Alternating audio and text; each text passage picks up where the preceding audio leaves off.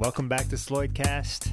I'm your host, Mark Angelini, joined by my co-host, Mike Hanna, a.k.a. 60K Sloyd. I'm working on my Arabic, right? You're doing well. No. And we're back after, it's been almost 2 months since our last interview. Yeah. And Mike and I, we've got a lot going on in our lives, and it's hard to keep up with this once a month ideal that we had in our mind, but we're getting our act together. We got some good guests lined up, and today we are really grateful and fortunate to have our buddy Lee Stoffer joining us. So welcome to the podcast, Lee. Afternoon, guys. Great to be here. We had to work out some technical gremlins, but we got it sorted. That's probably 50% of podcasting. That's right. Technical difficulties. Exactly. But we got it running. So Lee, really happy to have you on because you were honestly one of the first people that I really saw when I got into the spoon carving world back in, it was like late 2011. I know I've said this many times, but I got onto the Facebook group, the Spoon Carving and Sloyd, or Sloyd and Spoon Carving group. Yeah. And I just remember seeing all your stuff. Like when I saw your chip carving and all that stuff, it just blew my mind. Someone that had no context to see all this high level of work. It was really inspiring. And at any rate, so I've been following you for a while, and it's exciting to have you on here and get to pick your brain about your whole craft journey and what you're up to. Wow. So, thanks very much. Yeah, it's quite humbling to hear that. Yeah, man. It's pretty crazy. So you realise it's been a while, don't you, when you hear things like that?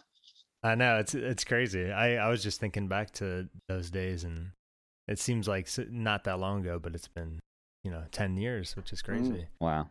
So yeah, can you tell us where you live and give us a little kind of synopsis of what your life is like as a maker? Yeah, well, I live in a little town called Bletchley, which is, if you follow the signs as you drive into the place from any angle, the home of the code breakers. So going back to like World War II and the Enigma machine, I live about a 5-minute walk from Bletchley Park where all that stuff went down. Huh, wow. And yeah, so that's just on the outskirts of Milton Keynes, which is a fairly big town in the kind of middle of England, really, I guess. Mm. About 40, 50 minutes from London and similar distance from Birmingham, really. Okay. So, yeah, reasonably well positioned if you want to travel around. And I just work from home basically and make what I make when I get the time, amongst other stuff. And so just sort of getting into a new phase of that now, trying to set myself up a little forge at home, so nice. I can get back, get right into the tool making from scratch now. I've been obviously doing a little bit of forging for the last little while. So something I noticed you've been up to as well, Mike. Really, really impressed, actually. You're knocking out some really cool stuff. In fact, you've inspired me. Oh, great. I'm humbled to hear that. Well, I do a little demo at a local museum, and one of the demos that's really good for, I think, getting people involved is little the twisted hooks. And I was just doing S hooks, and then I noticed on your Instagram you've done like a hook where you've done one of the little curls at the end to mount it to a wall, and I thought, what a cool idea. I'll be doing them next time. Nice. That's awesome. Very good. So are you a full-time maker then, Lee? Yeah, I guess so. I mean, I wouldn't consider necessarily that I do work full-time as such, not like some people would perhaps categorize it, but I don't get money from anywhere else. Yeah. So yeah, it's the That's way awesome. I kind of pay the bills these days. Good. Very nice. Yeah. So how did you get into all this? What was kind of the first part for you when you first got bitten by the bug or fell into the rabbit hole? Well, that was something that really got me thinking when I listened to a couple of your other podcasts, which I've been thoroughly enjoying since I was a bit late to the party finding them. Really, I mean, going back before Facebook was a thing.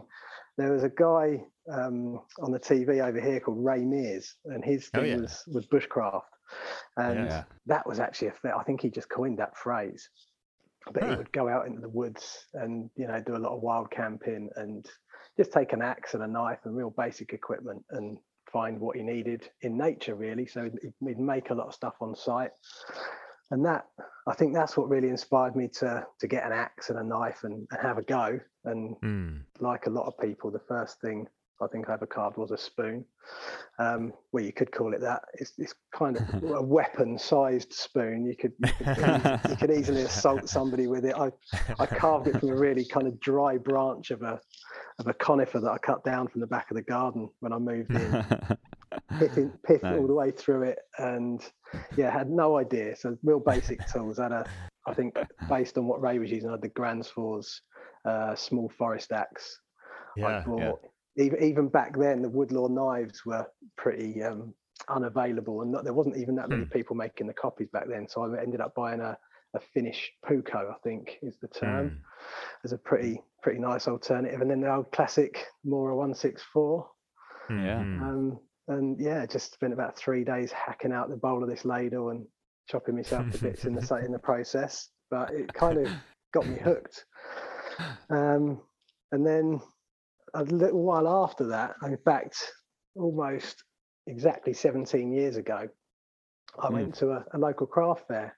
And it'll probably be no surprise to you, but there was a guy there demonstrating on a pole lathe by the name of Mike.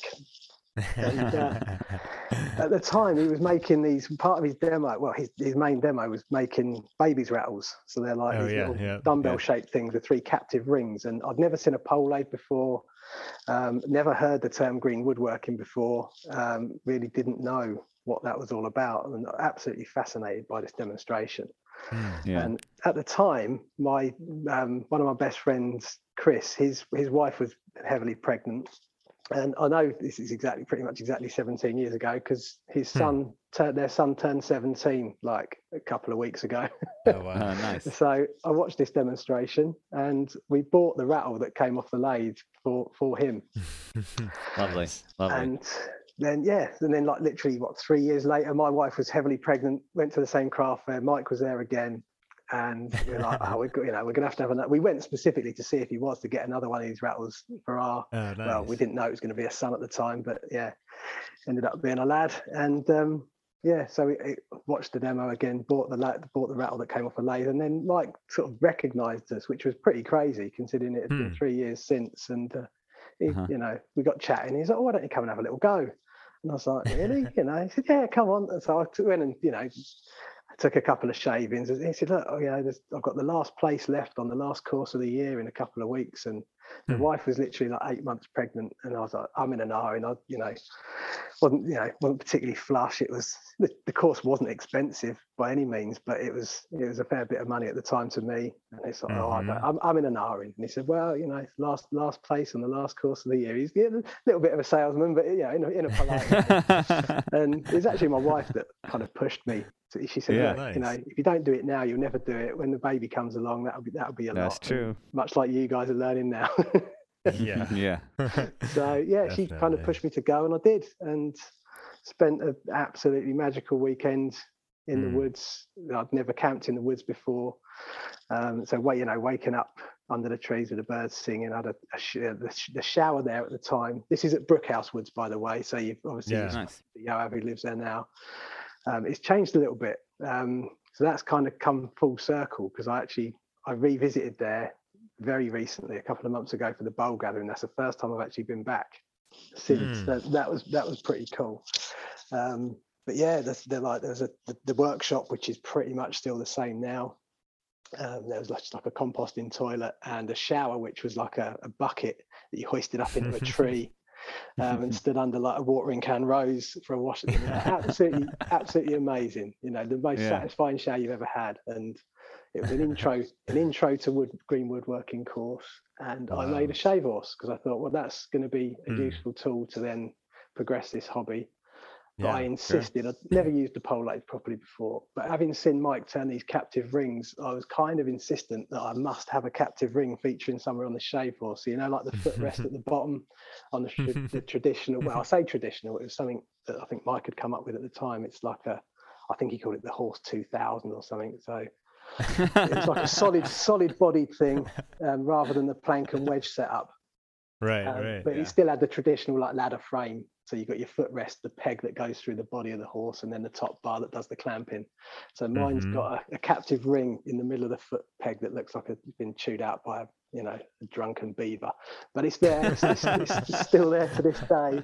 And that's like, 14 years ago now. And weirdly, what brings that story full circle is I built myself another shape horse that was more suitable for the task that I wanted it for, more along the lines of David Fisher's bowl horse design, so I could grip tool handles end to end. And the guy that actually put me onto the podcast, a local friend of mine called Mack, who I met at the local turning club, that very shave horse lives with him now. He's got it like on long-term loan.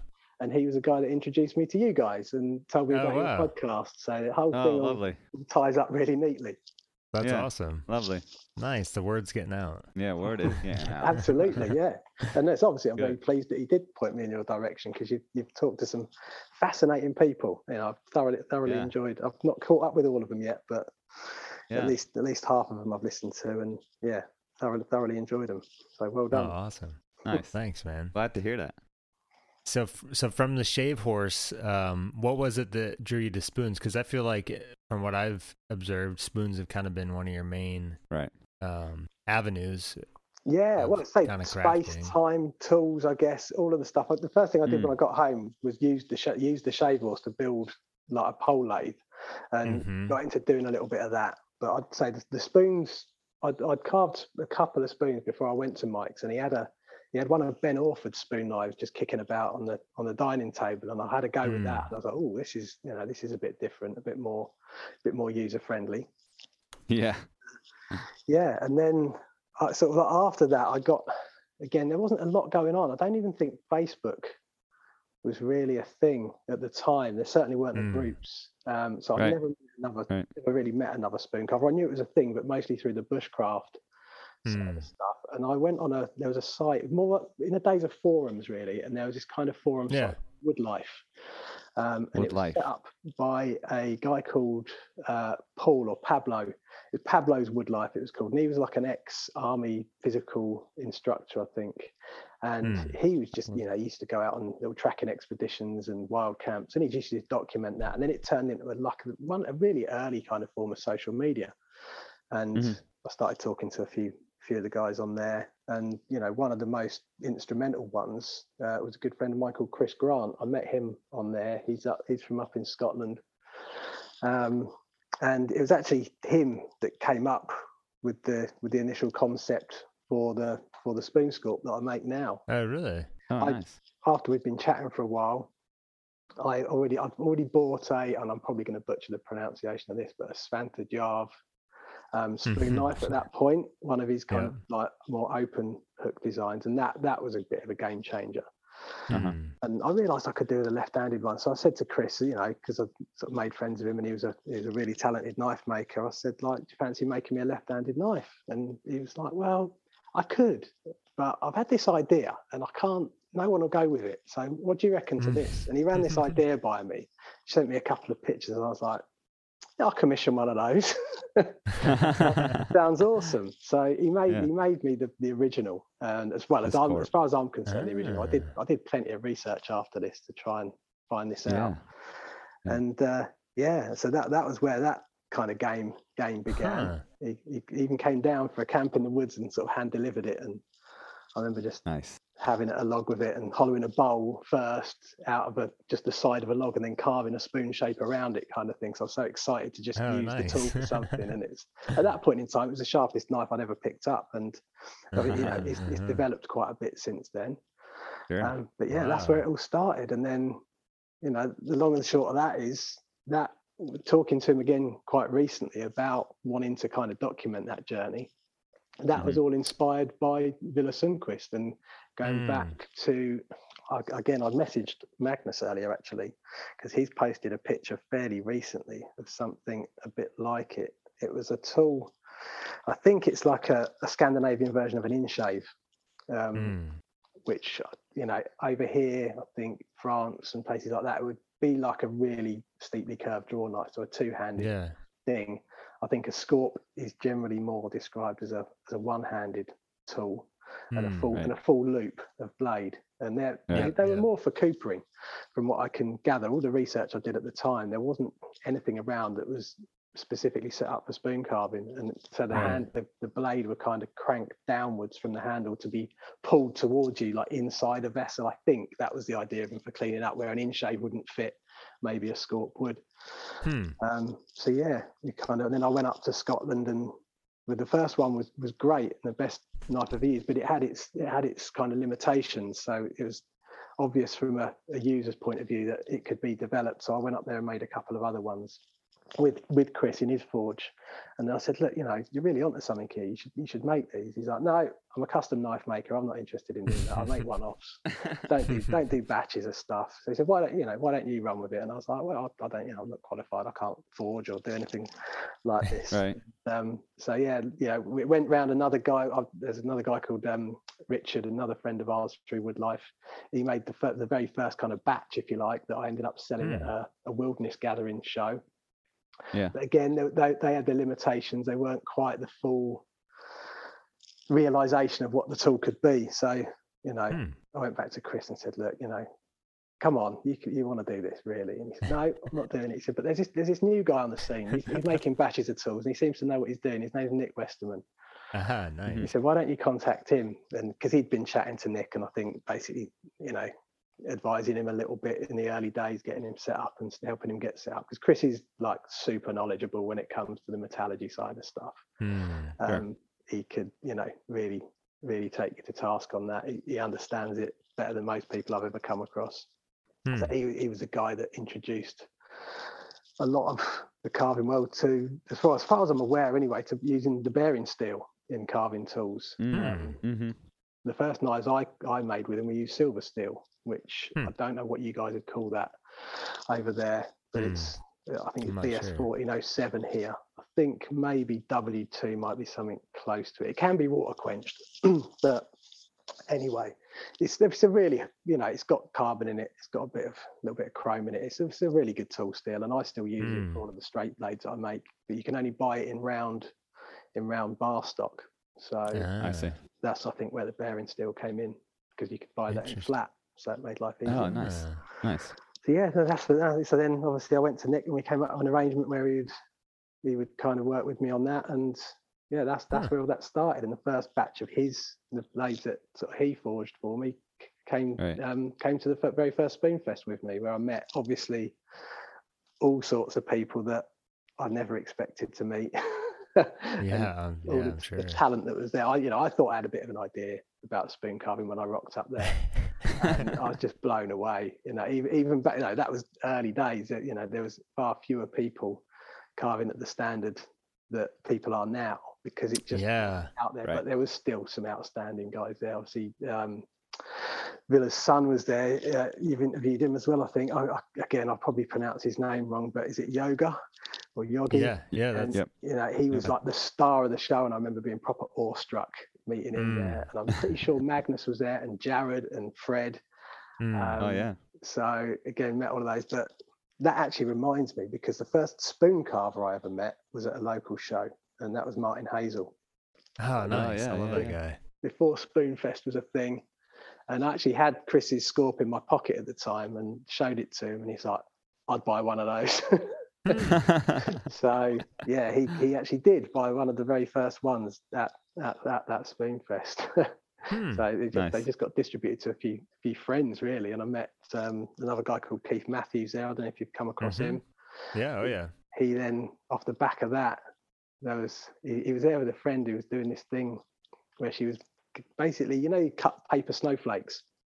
Well, she came up to me and asked if I had a pair of scissors, and I was like, yeah, of course, what do you want a pair of scissors for? She said, I'm doing this thing, I'm making a snowflake every day, and I forgot to bring a pair of scissors. So anyway, I lent her the scissors, she made a snowflake, and then shortly after that, Keith decided to adopt that, and that's where this whole 365 spoons thing came from.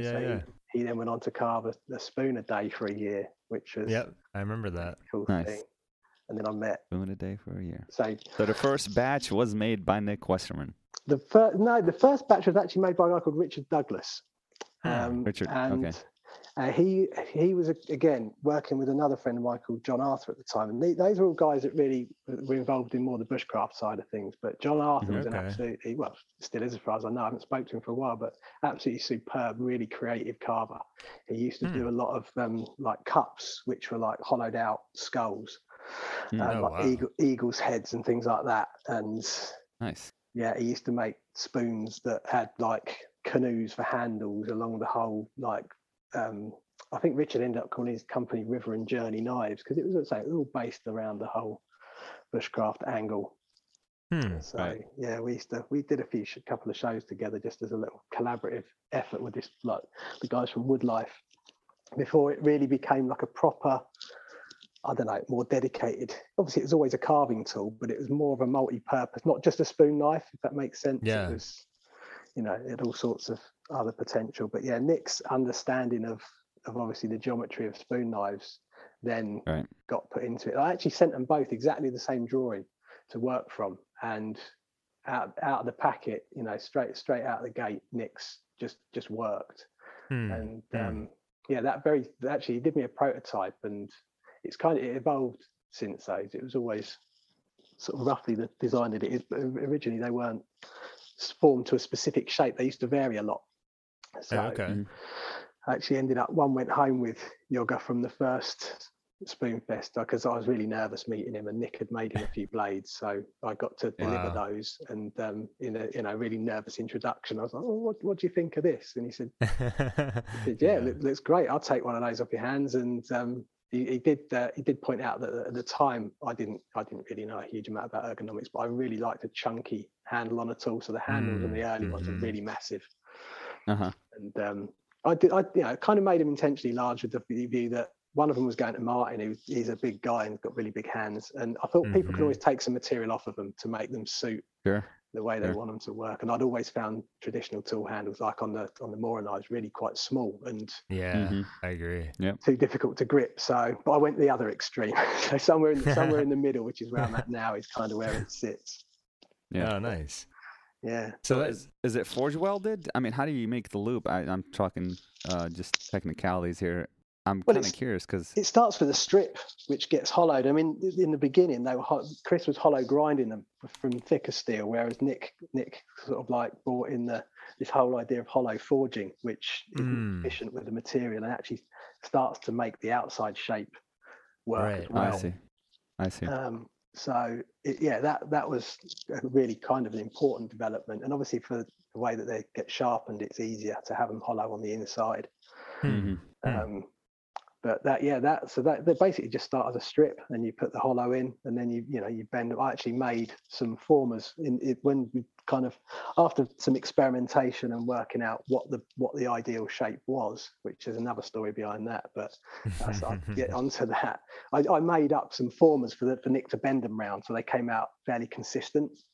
Right. And then after many years, I actually managed to get my hands on one of the other sort of elusive knives on the market, the Bo Helgeson, which, as far as I'm aware now, one of Robin Wood's knives is kind of like a pretty much direct copy of that shape. I don't know if it's the compound curve one, but anyway, when I offered it up sort of spine to spine against the modern iteration of the Spoon Sculpt, it was pretty much exactly the same curve, and it was kind of spooky, the fact that I'd not had my hands on one in the past and been through this whole research and development process, and then you end up at the same recipe. And I guess it's just what works, isn't it? Yeah, that's so cool. Yeah, there really is. You know, like Magnus said, there's nothing new under the sun, really. It's just it's so true. At what time you discover it. Yeah, and for people that don't know what the Spoon Sculpt is, basically like a teardrop shaped hook knife in a sense. So it's a complete loop with obviously a sharp edge all around one side and a spine all around the other. So a friend of mine bought one of the double-edged Mora knives and literally just turned his thing. It's like he'd been working in a butcher's by the time he'd carved that thing. Geez. So having a spine's important, but also having both edges available at one time is quite useful. A left and a right-handed kind of knife. I didn't know that, Lee. I thought that both sides of the blade were sharp, but okay, that because we're actually watching a video on your Instagram right now of you hollowing a spoon with it. So I see. So when you switch direction, you're just flipping the knife over. That's right. It's okay. Wow. Yeah, that's a pretty cool design feature. You get the benefit of it becoming all the way round, actually supporting itself. So instead of having like a question mark shape with kind of like quite a flexible tip, you've got that sort of the supported strength. And somewhere actually, I find if in certain grips, you can just put like a finger on the back of the bit of the spine that you're not using to carve to kind of lever against. So it's pretty versatile. I've had some reasonable feedback about it. Nice. Yeah, that's a great. Over the years. I've seen a lot of them. I don't think I've ever tried one, but no, I'd love to have a go with one. Yeah, I'd love to have a go with one. Unfortunately, not the most available tools. Obviously, there are other people out there making them now. Sure. I've not actually used anybody else's version. Right. And I've heard, various reports about them. I've even heard there's a guy that claims he came up with the idea completely independently and makes the original sort of 5 years after they've been around. But it is, it is what it is. It's been out there for a while now, and people, there's pictures on the internet, and it's like with the whole spoon carving thing. When you've carved a few spoons and used them, whether they work or not. If you just kind of copy a picture on the internet, it might look like the picture, but the angles might not be right. The bowl might be too deep. And so I think it's the experience of having used the things that is kind of what makes them work, I suppose. Yeah, absolutely. Sure. I was just going to say something, I lost it. So do you sell a lot of those scorps then? I sell as many as I can make without too much difficulty. Yeah. I mean, it'd be lovely to be able to make more, but they are a really kind of labor intensive thing to make. Like they're not easy. Obviously, with Nick being as busy as he got, it became, difficult for him to be able to kind of cater for customers like me who wanted sort of like more than one of something on a regular basis. That, that was the arrangement we kind of started with. I'd buy, batches as often as he could make them. And it just, eventually it's got to the point where it's just not feasible anymore. So that's hence why I'm sort of setting up to start doing the forging myself. I've been grinding them for years now. It got, he would obviously sell me sharp blades. And then it got to the point where I went up and sort of learned how to grind them and took on that job. So he was just selling me like heat treated, forged sort of blanks, if you like, so something without a sharp edge on and fresh from the heat treatment that I was doing all the finishing on. I like to sell complete tools as well. Lots of people, want to buy blades, which I fully understand. Sure. But the thing for me is I like the complete journey. I liked getting into the whole leatherwork side of things, and then it's just an inclusive thing. And that, to me, that's what makes it fun. But it is, it's not easy. They're not. I can't say that some of the elements of the job are particularly fun. Forging blades and tools can be very, very labor intensive, and there's a lot of learning curves to, to accomplish there.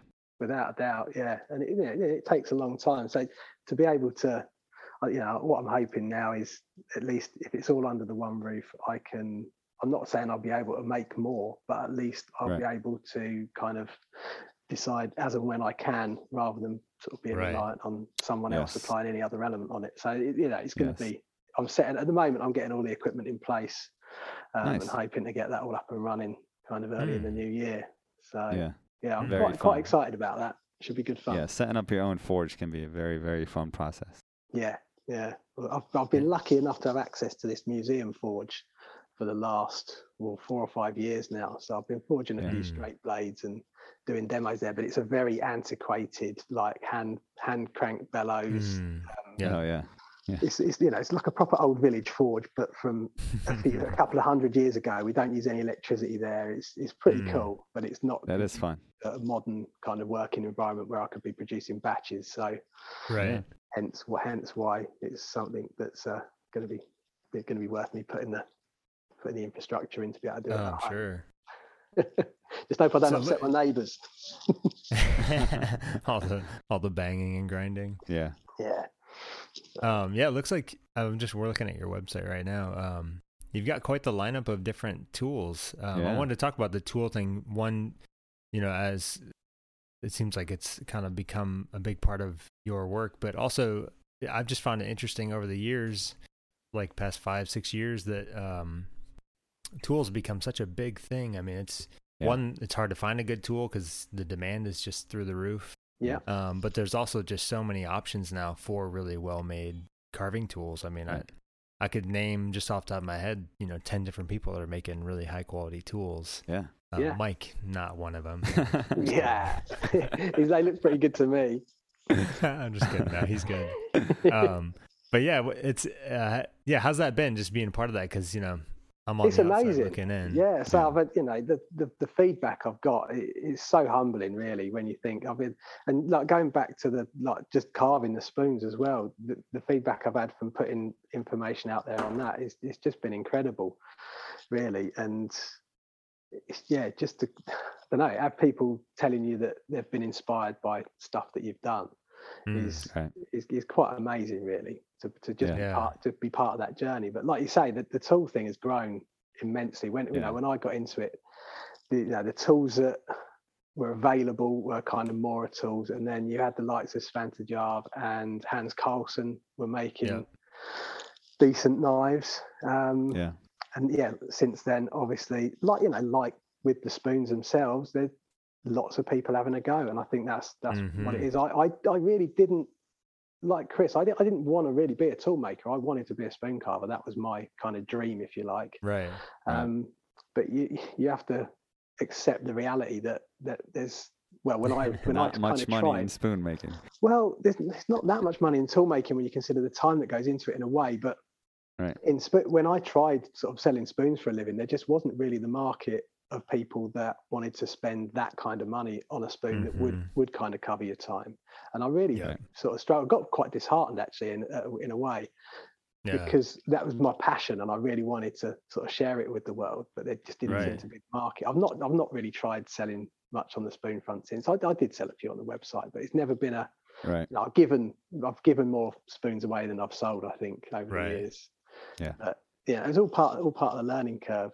And the tool side of things really is developed off the back of it. It was kind of like, well, if people are not going to invest in the spoons, then maybe they'll invest in the tools, and sure enough they have. And like I say, I could never really keep up with the demand, which is nice in a way, but a little bit like Magnus said, I can't really work under the pressure of waiting lists and pre-orders being paid in advance, all that kind of thing. So very much, I couldn't have been more aligned with actually an ethos. What Magnus described is almost exactly how I think and feel about this whole thing.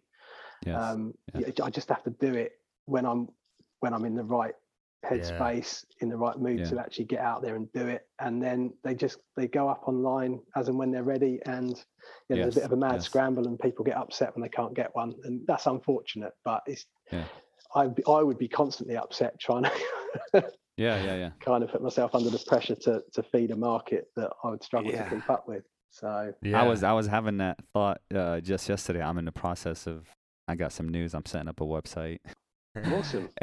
And I wanted to start selling some things on there. And that thought that I had was kind of profound for me, at least, because I was thinking, how do I keep this fun for me? How do I keep enjoying, the journey of crafting and making by hand without, trying to meet the demand of an order, And I don't like production work. I just never really liked making the same thing 25 times, in a week's worth of work. I like the custom work. So, it came down to the idea of just making things that I enjoy making and making them available. And if someone gets them, great. If they don't, then whatever. At least I got my enjoyment out of making a tool or whatever it is. And I think that's important for somebody who makes things by hand.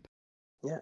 The repetition is a good thing, if you can get into, I remember when I first started wanting to up my game on the spoon carving side of things, I did make big batches of spoons and I would stand there and axe out X amount of blanks all in a row just to try and get that process sort of cemented. I don't know that muscle memory is really a thing, but that experience of the repetitive kind of action of just doing it one after the other and getting each element of that process embedded isn't a bad idea, but it does get a bit monotonous after a while. Hence why now I tend to, even if I've got, say, like a batch of 20 blades, I'll maybe grind 10 at a time, because just going out, I worked out once when I was buying the blanks from Nick, they went from that point, I think there was 27 different stages of sharpening that they went through on each blade. Wow. And when you think about that, you know, you've got to do one of those stages 20 times and then 27 of those. That's a lot. And so even on a fairly, what a lot of people would consider a fairly small batch, it just gets a bit much. And you obviously, when you're grinding blades, as I'm sure you've realized, Mike, you can't really take your eye off the prize. If you lose concentration, you're also going to probably lose a finger or two. So grinding blades, when I first started making knives, I was like, this is going to be easy. It's just, you just put the knife up to the grinder and call it good. How long could it take? Man, did I ruin some knives? Absolutely. Yeah. It can be a very, very tricky process, getting the bevels even, and working through the different grits, and then also making sure that you're not rolling the edge and the steel is still good and you're not ruining the temper. I mean, it's very labor intensive, and you have to be very, very focused throughout the whole process for sure. Absolutely, yeah. Have you started trying to blend convex curved bevels into flat ones yet? I did a little bit. I did some Scandi grind knives not long ago, and then I put very tiny micro bevels on them, and then ended up blending those in with the Scandi grind, and they turned out pretty good. I can tell the edge is a lot stronger and holds up very well. Awesome.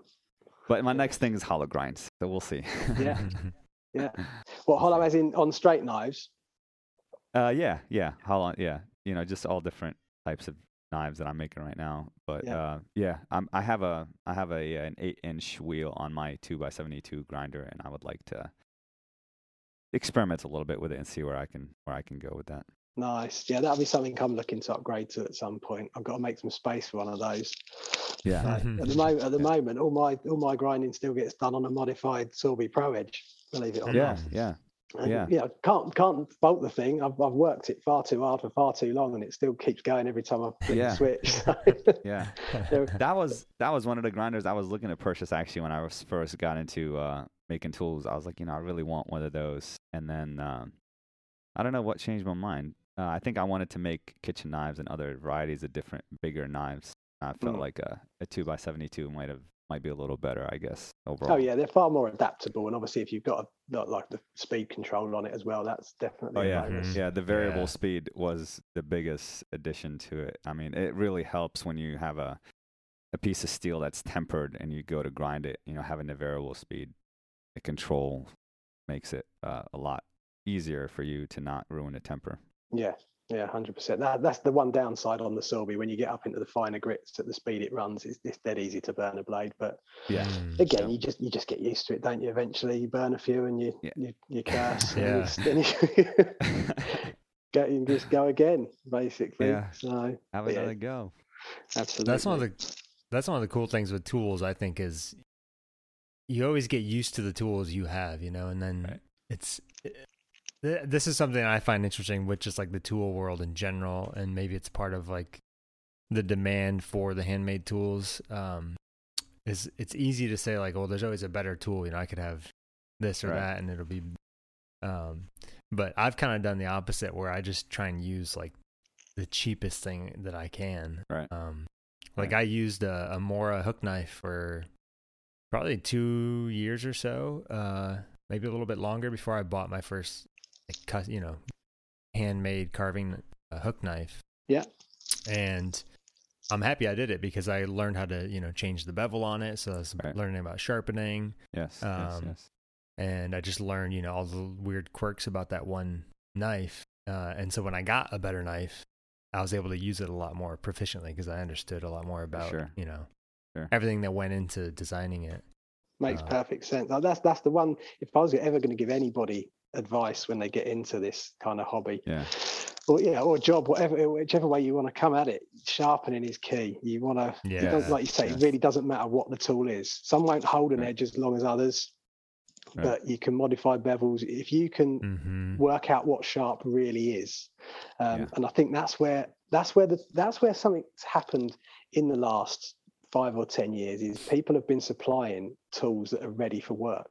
Whereas I think traditionally, you know, carpenters, wood carvers, they bought things fresh off the grinder, which they hadn't even hit edge, because the manufacturer didn't know for sure exactly what the end user was going to be doing with the tool. But the end user was more than capable of making the tool fit for purpose. So where people have got into it as a hobby, you know, these would have been professionals buying tools for work. And since it's become a hobby-based thing, people buy tools that are not sharp but think that's what sharp is. Then they're only ever going to try and recreate what came out of the packet, which wasn't necessarily where you should be at. And I think the understanding of what sharp is now is more universal.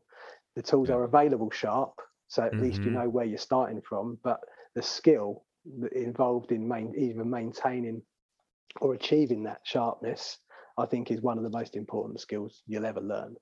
Oh, for sure. You know, there is, it's overlooked. I think, you know, other people have mentioned on podcasts, and I'm a lazy sharpener. I don't want to be sharpening tools. I want to be using them. But at the same time, when you put that time and effort into sharpening a tool properly, you understand, and it pays you back, doesn't it? You know when you for sure you take that tool to a piece of wood and it leaves that wood finished like a piece of glass. It was worth the effort in sharpening. For sure. There's different types of sharp. And like wood carving sharp needs to be. Yeah. I mean, ideally, it's like as sharp as possible, not right. Like, you know, I carry a pocket knife, and that thing's sharp, but it's not. Right. I couldn't carve with it very well. You know, not gonna leave a nice finish on that piece of wood. Yeah. No, you wouldn't want to open up packaging with your favorite carving knife either, would you? No, exactly. Yeah, or don't be doing that, or you know, be slicing it and accidentally hit a rock or whatever. Don't be doing that. That's the worst. Actually, the other day I was using I have this little ads I bought from this guy Don Dillon, who's not alive anymore, but he made these amazing ads, and I was using it for. I was trying to modify this little piece of wood on my apple grinder for making cider. Yeah. And it's one I built myself, the grinder. So I was just, you know, adzing away a little bit of material because it was rubbing. And, I ended up adzing down to where the screw I was holding the piece of wood was. And it was literally like a millimeter of screw got exposed. Yeah. And next thing you know, boom, the ads, which I never had any issues with. The thing has been sharp ever since I got it. Yeah. All of a sudden, it's got two little nicks on it, and it was pretty sad. But I was able to repair it pretty well, with not having to remove too much metal. But that's good. Yeah, that's always a bonus. But it's soul destroying if you didn't know how to repair it, and you know, or if you took a massive chunk out of it and had to grind half the blade away. It's like you say, there's places you don't really want blades to go. I learned my lesson. And it's funny because I have another ad that's just kind of like a.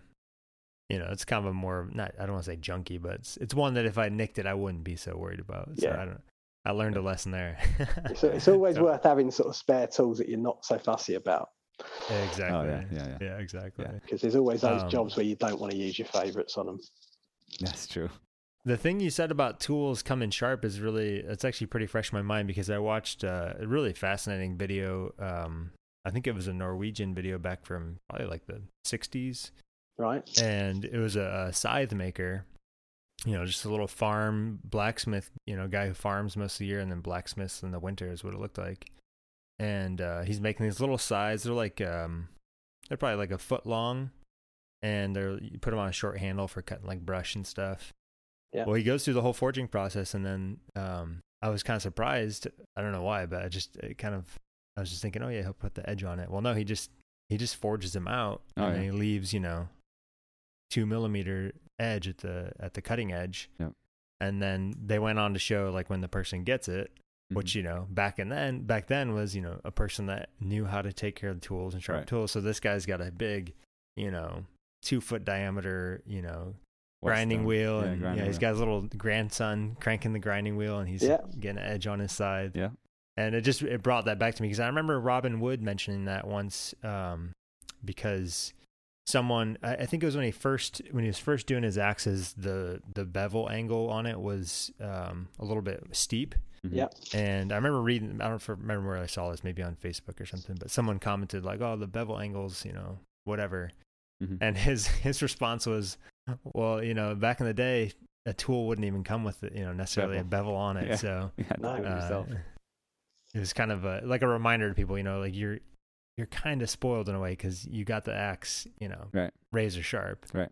And if the bevel wasn't how it suited you, well, yeah, then I think there's a lot of value in learning how to sharpen, right? But I think as well, the customer base that tool makers now are providing tools for, their idea of sharp and their idea of a tool that they're going to buy, they want it sharp just, you know, for a long time before they have to touch it. Yeah. And I know there's people out there that are just buying tools to collect tools rather than to buy tools and actually put them to use. Mm-hmm. And I think that's a hobby in itself, you know, a tool collector. That concerns me, that habit. It does, you know, because it does create demand. Yeah. But demand for tools to just sit on a shelf or in a cabinet and just collect dust, you know. Yeah. And I think a good tool needs to live the life it wants to live, you know. And so yeah, we need to be using these tools, and I would caution, especially those who are starting off, to not, you know, be out there chasing the next best tool that whatever, you know, whoever is making it out there. You know, you start with the basic Mora knife is really all you need. Mm-hmm. Like Mark was saying, I spent such a long time with my Moras before I was able to get to, you know, buying a Robin Wood or even a Nick Westerman, which I have. But now I'm like, oh, I want to make my own tool. So let's just go make one. Yeah, and that's exactly what brought me to the whole making the tool side of things, is that sometimes even the tools that you wanted either weren't available or out of your price range, right, or maybe just they weren't fit for not fit for purpose. That's not the right way to look at it, because like you say, you can make anything work. It's a lot about how you go about it, but just not fit for the way you want to use them. So if you've then got the ability and the opportunity, why not experiment and make something a bit different and just see for yourself if it will do the job that you want it to do. Absolutely. I mean, the whole reason I came up with the two sizes of the spoon sculpt was that, you know, the smaller one is kind of like the ideal all-round tool.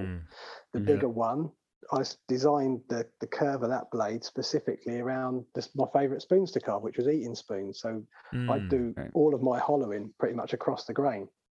Right. I know a lot of people will approach it from the front and the back of the bowl and then just sweep out the last piece across. I've always just looked at it, well, if you're going to finish it across the grain, why not start across the grain? So if you look at the sort of like from the tang to the tip, if you like, there's an optimal section on there that if you just hollow an eating spoon to the shape of the blade, it'll work pretty well as an eating spoon. It'll give you about the right kind of depth and the right kind of curve to make it comfortable. As a generic kind, yeah, obviously there's all sorts of different types of eating spoon, but in a generic a way as possible, it just works. And I sort of appreciated having a knife that would do that really easily. You could just chase the same shape and get a really nice smooth finish without having to take too many different approaches, you know, angles of approach to it. So right. And I might go in other directions with it now. I've got sort of like full control back over how I go about doing it. I'm quite keen on developing one for specifically for cup carvers. Yeah. Because again, one of the guys I met at the first Spoonfest was Paul Adamson, who I've become good friends with over the years. Yeah. And you know, obviously he's got a bit of a specialty in that side of things now. Guy. So there's so many good. So I've got a list of names here. People, I know, people it's that crazy. Mentioning. Don't worry, Mark is writing them all down. Yeah, I'd like to put them in the show notes so people. Well, you've already obviously spoke to Magnus, but he was one of the first people who got me inspired to try chip carving. And what really amused me listening to him was he mentioned Wayne Barton, which when I did a video a while ago with Zed about the whole chip carving side of things, I'd read one of Wayne's books after looking at Magnus's spoons and another guy called Simon Hill. Now you may or may not have I know Simon, but he ran a blog before Spoonfest was a thing, and I'd been following him. So that, again, at the first one I'd pre-arranged with him, I was going to meet him there, and he was at the time kind of like a small scale trader of the Gransfors axes, so I ended up swapping him one of the Swedish carving axes for one of the first batch of the spoon sculpts. I think I actually gave him a little bit of money on top at the time. just the way it was sort of translating. But he was doing a little bit of chip carving in a very sort of Swedish style, and the odd painted handle as well. And at the time I was like, painting handles? What are you doing, man? That's ridiculous. You can't paint over wood grain. That's disgraceful. But, you know, I've mellowed a little bit on that now. I've experimented with paint myself. It's got its place at times, I guess. Sure. But, so those guys really got me into the chip carving, and that the chip carving was really what got me playing with steel myself, because again, Wayne Barton's book took you so far. The kind of knives that he uses are more specific to a whole different type of chip carving, which I found didn't really suit spoon, you know, the chip carving on spoons, which is why I started messing about, refining that and making tiny blades that were more appropriate, I think, for chip carving on spoons. So yeah, that was another little journey I went on. You've gone through a lot of journeys. From looking at your Instagram, you have so many different facets to your crafts, you know, from the leather work to, you know, making tools, to chip carving, to bowls, spoon carving. Yeah. And not to mention, you also have another Instagram account that you just dedicate to yoga, music, breath work, all sorts of things, you know. So there's actually another one that's dedicated to building BMXs as well. Oh yeah, that's right. I've seen that one actually. Are those your bikes?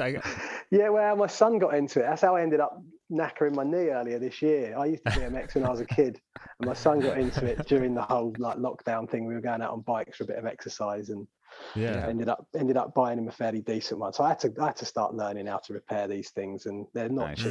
I mean, they've never been cheap, but they're really not cheap these days. So welding. Yeah, well, again, I've just ordered my first welder. I've just got to buy the visor, and I'll be on the case. I need to be able to weld. Nice. So, yeah, but it was just one of those things. I've been building wheels and building bike, all sorts of things. That was another little. I'm a bit of a hobby. I found out actually fairly recently through talking to another couple of guys in this whole kind of Greenwood arena who had actually been diagnosed. I've more than likely got ADHD. So I think I'm a bit of a hobby collector. You know, talking to these guys, it really put my whole life into perspective of the difficulties I've had. And it's like, so it's not just me. It's actually a thing. And I found that a lot. Quite common. Yeah, in the arena of kind of like green woodworking, you do see quite a lot of neurodiversity, I guess is the polite term these days. Yeah. But I think we've all ended up, a lot of people have ended up here for similar reasons. It's a bit of an escape, can be a bit of a solitary pursuit. Yeah. I know I've only fairly recently got into yoga, but that, you know, that came about through all sorts of reasons, but really, what I realised when I started learning a little bit about meditation was, before I knew what meditation was, that's what carving did for me. Mm-hmm. You know, you totally lose yourself. I used to work in a workshop with no windows, just like the garage tacked on the side of the house, and I'd go out there after dinner, and then before I'd looked at the clock again, it was like 1-2 in the morning, and this was when I was still working full time, doing a different job. And it's like, I really should go to bed. But you're gone. Those hours have just gone, and you haven't thought or worried about another thing. Yeah, so it's quite a meditative practice in itself, right? Absolutely. I mean, my wife tells me all the time, you have ADHD. You know, ADHD. You just can't sit still. I'm like, I know. My mind is everywhere all the time. But when I'm doing work with my hands, when I'm on, you know, over the anvil or just carving something, I am totally focused and living in the moment, and nothing is going on. Yeah, and it's the best meditative practice I can ever think about doing, because I tried to meditate and I fall asleep, or my mind is thinking about doing something else. And it just never works for me. No, and that's the thing, because you're not occupied. You know, you're trying to calm your mind, and actually, it's just going to race off with all these ideas about things you could be doing. That's exactly what happened every time. Yeah, well, there you go. So who needs a diagnosis, eh? Yeah, exactly. unless you need it. Just be you, Lee. Just be you. Yeah, absolutely. And this is the thing. It's, you know, a lot of people in the world today, I think, will get these sort of diagnoses of various sort of conditions, however you want to put it, and maybe try and use it as an excuse for not functioning in the world. And to me, just talking to people who have had similar experiences and realizing that you might have something that you know, affects the way you interact with other people and in the world at large. It's right. No longer an excuse. It's just a helpful explanation to give you some tools to try and deal with stuff and appreciate the way that you can sort of conduct yourself and engage in maybe different ways and just get more out of life in general. Right. So right. That's kind of, we're not trying to minimize, you know, the mental health issues that that are serious, and there's some people that need help, but absolutely, I think there are some things that you can do to help yourself. Without a doubt. So, and every mental health issue is a real, you know, experienced thing. You know, it doesn't.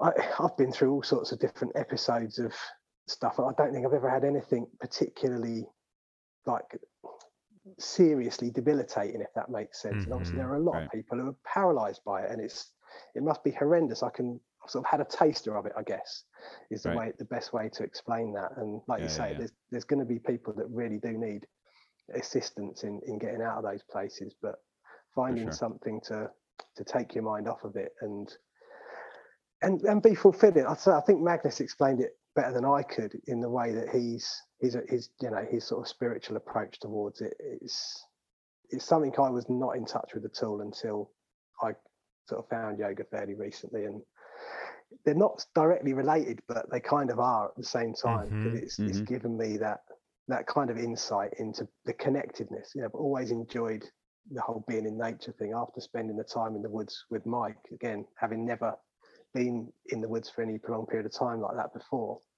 Right. I immediately came home and started searching like woodlands for sale. And ended up, my nan at the time had sort of downsized their house into one of these kind of sheltered accommodations, and ended up giving all the grandkids a few £1,000s before she died, rather than just sort of like leaving it in a will. And I spent mine on a little tiny share of it in a woodland fairly local to me. So and it's you know, you go there and you can close the gate behind you. It's not massive, you know, you wouldn't get lost in it, but you can lose yourself in it. You can take yourself out of the rat race, connect with nature again, and that again is massively sort of restorative and recharging, and all sorts of good things. Whether you just take an instrument or a yoga mat or an axe and a knife, whatever, it's just go down there, light a fire, switch off, and engage with the other side of life that a lot of people are just so disconnected from. They don't even realize it exists, which is, I think, really sad. Yeah, that's the foundation. That's the side of life that we all came from, and we need to connect with again. I mean, that's the problem. I think we've gone so far in the other direction that it's creating a lot of issues for us, you know, whether it's health issues or mental health issues or whatever it is. I think we definitely need to connect back with that side. Yeah, yeah, without a doubt. I mean, whether you come at it from a religious angle or a scientific angle, you've got to, I suppose you've really got to accept that they kind of agree on the fact that we all started from one place, and therefore we are all connected. So to remove, you know, to put all the division in place, I think, you know, there's been times in this whole woodworking career that I've felt quite alienated, and I've felt a little bit disrespected, I suppose, when, you know, people sort of take your ideas and run with them. But then since I've discovered yoga, it's like, no, that's not what it's about. It's about sharing everything. So having a much more open, there's people who try to cover information, I think, and all sorts of stuff. It's just like, no, that's not going to win long term. That's not that's not what it's about. You've just got to put it out there for everybody to share. And I think that's kind of my new approach is, whatever I know is universal knowledge. The way I've stumbled upon it, I might have paid someone for it. It might have come to me in a dream. I might have read it in a book. It doesn't really matter. It's there now, and it belongs to everybody, I think. Yeah, and absolutely. So that's where social media has been a really good thing in a way, to be able to share stuff. But then it can also be quite a debilitating thing in giving you all these kind of like imposter syndromes and inadequate, you know, pictures on the internet are very, very powerful things.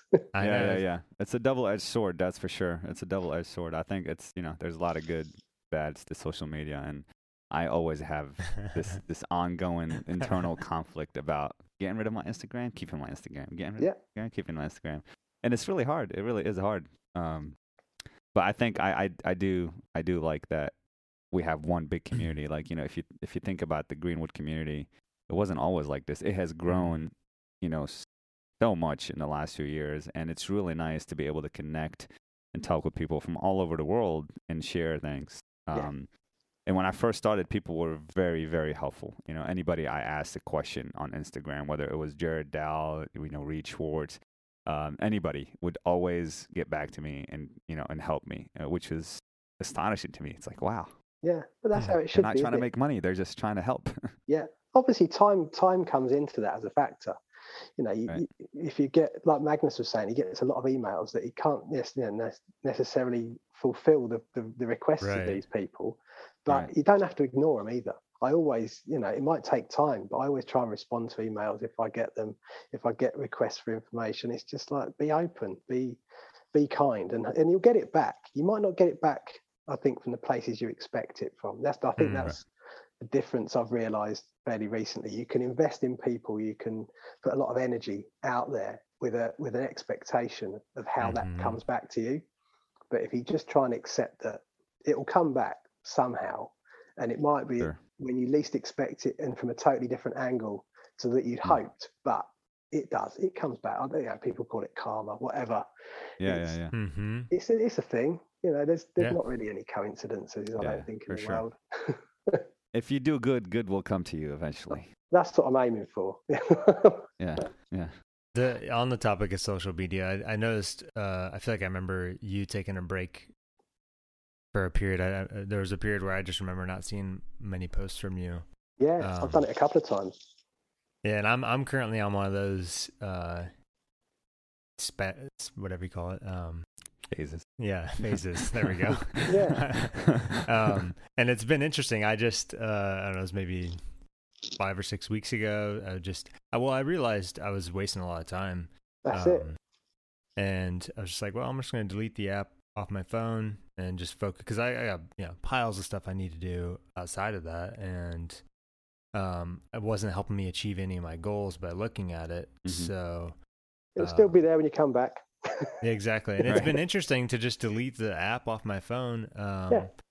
I stopped thinking about it.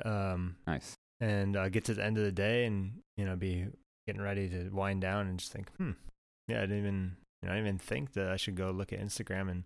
And and it's, I don't know if have you seen, Lee, there's a, I guess you kind of call it a documentary or show, whatever. It was on Netflix. It was real popular the past year, called The Social, what's it called? The Social Network, or no, the, shoot, I'm blanking on the name of it.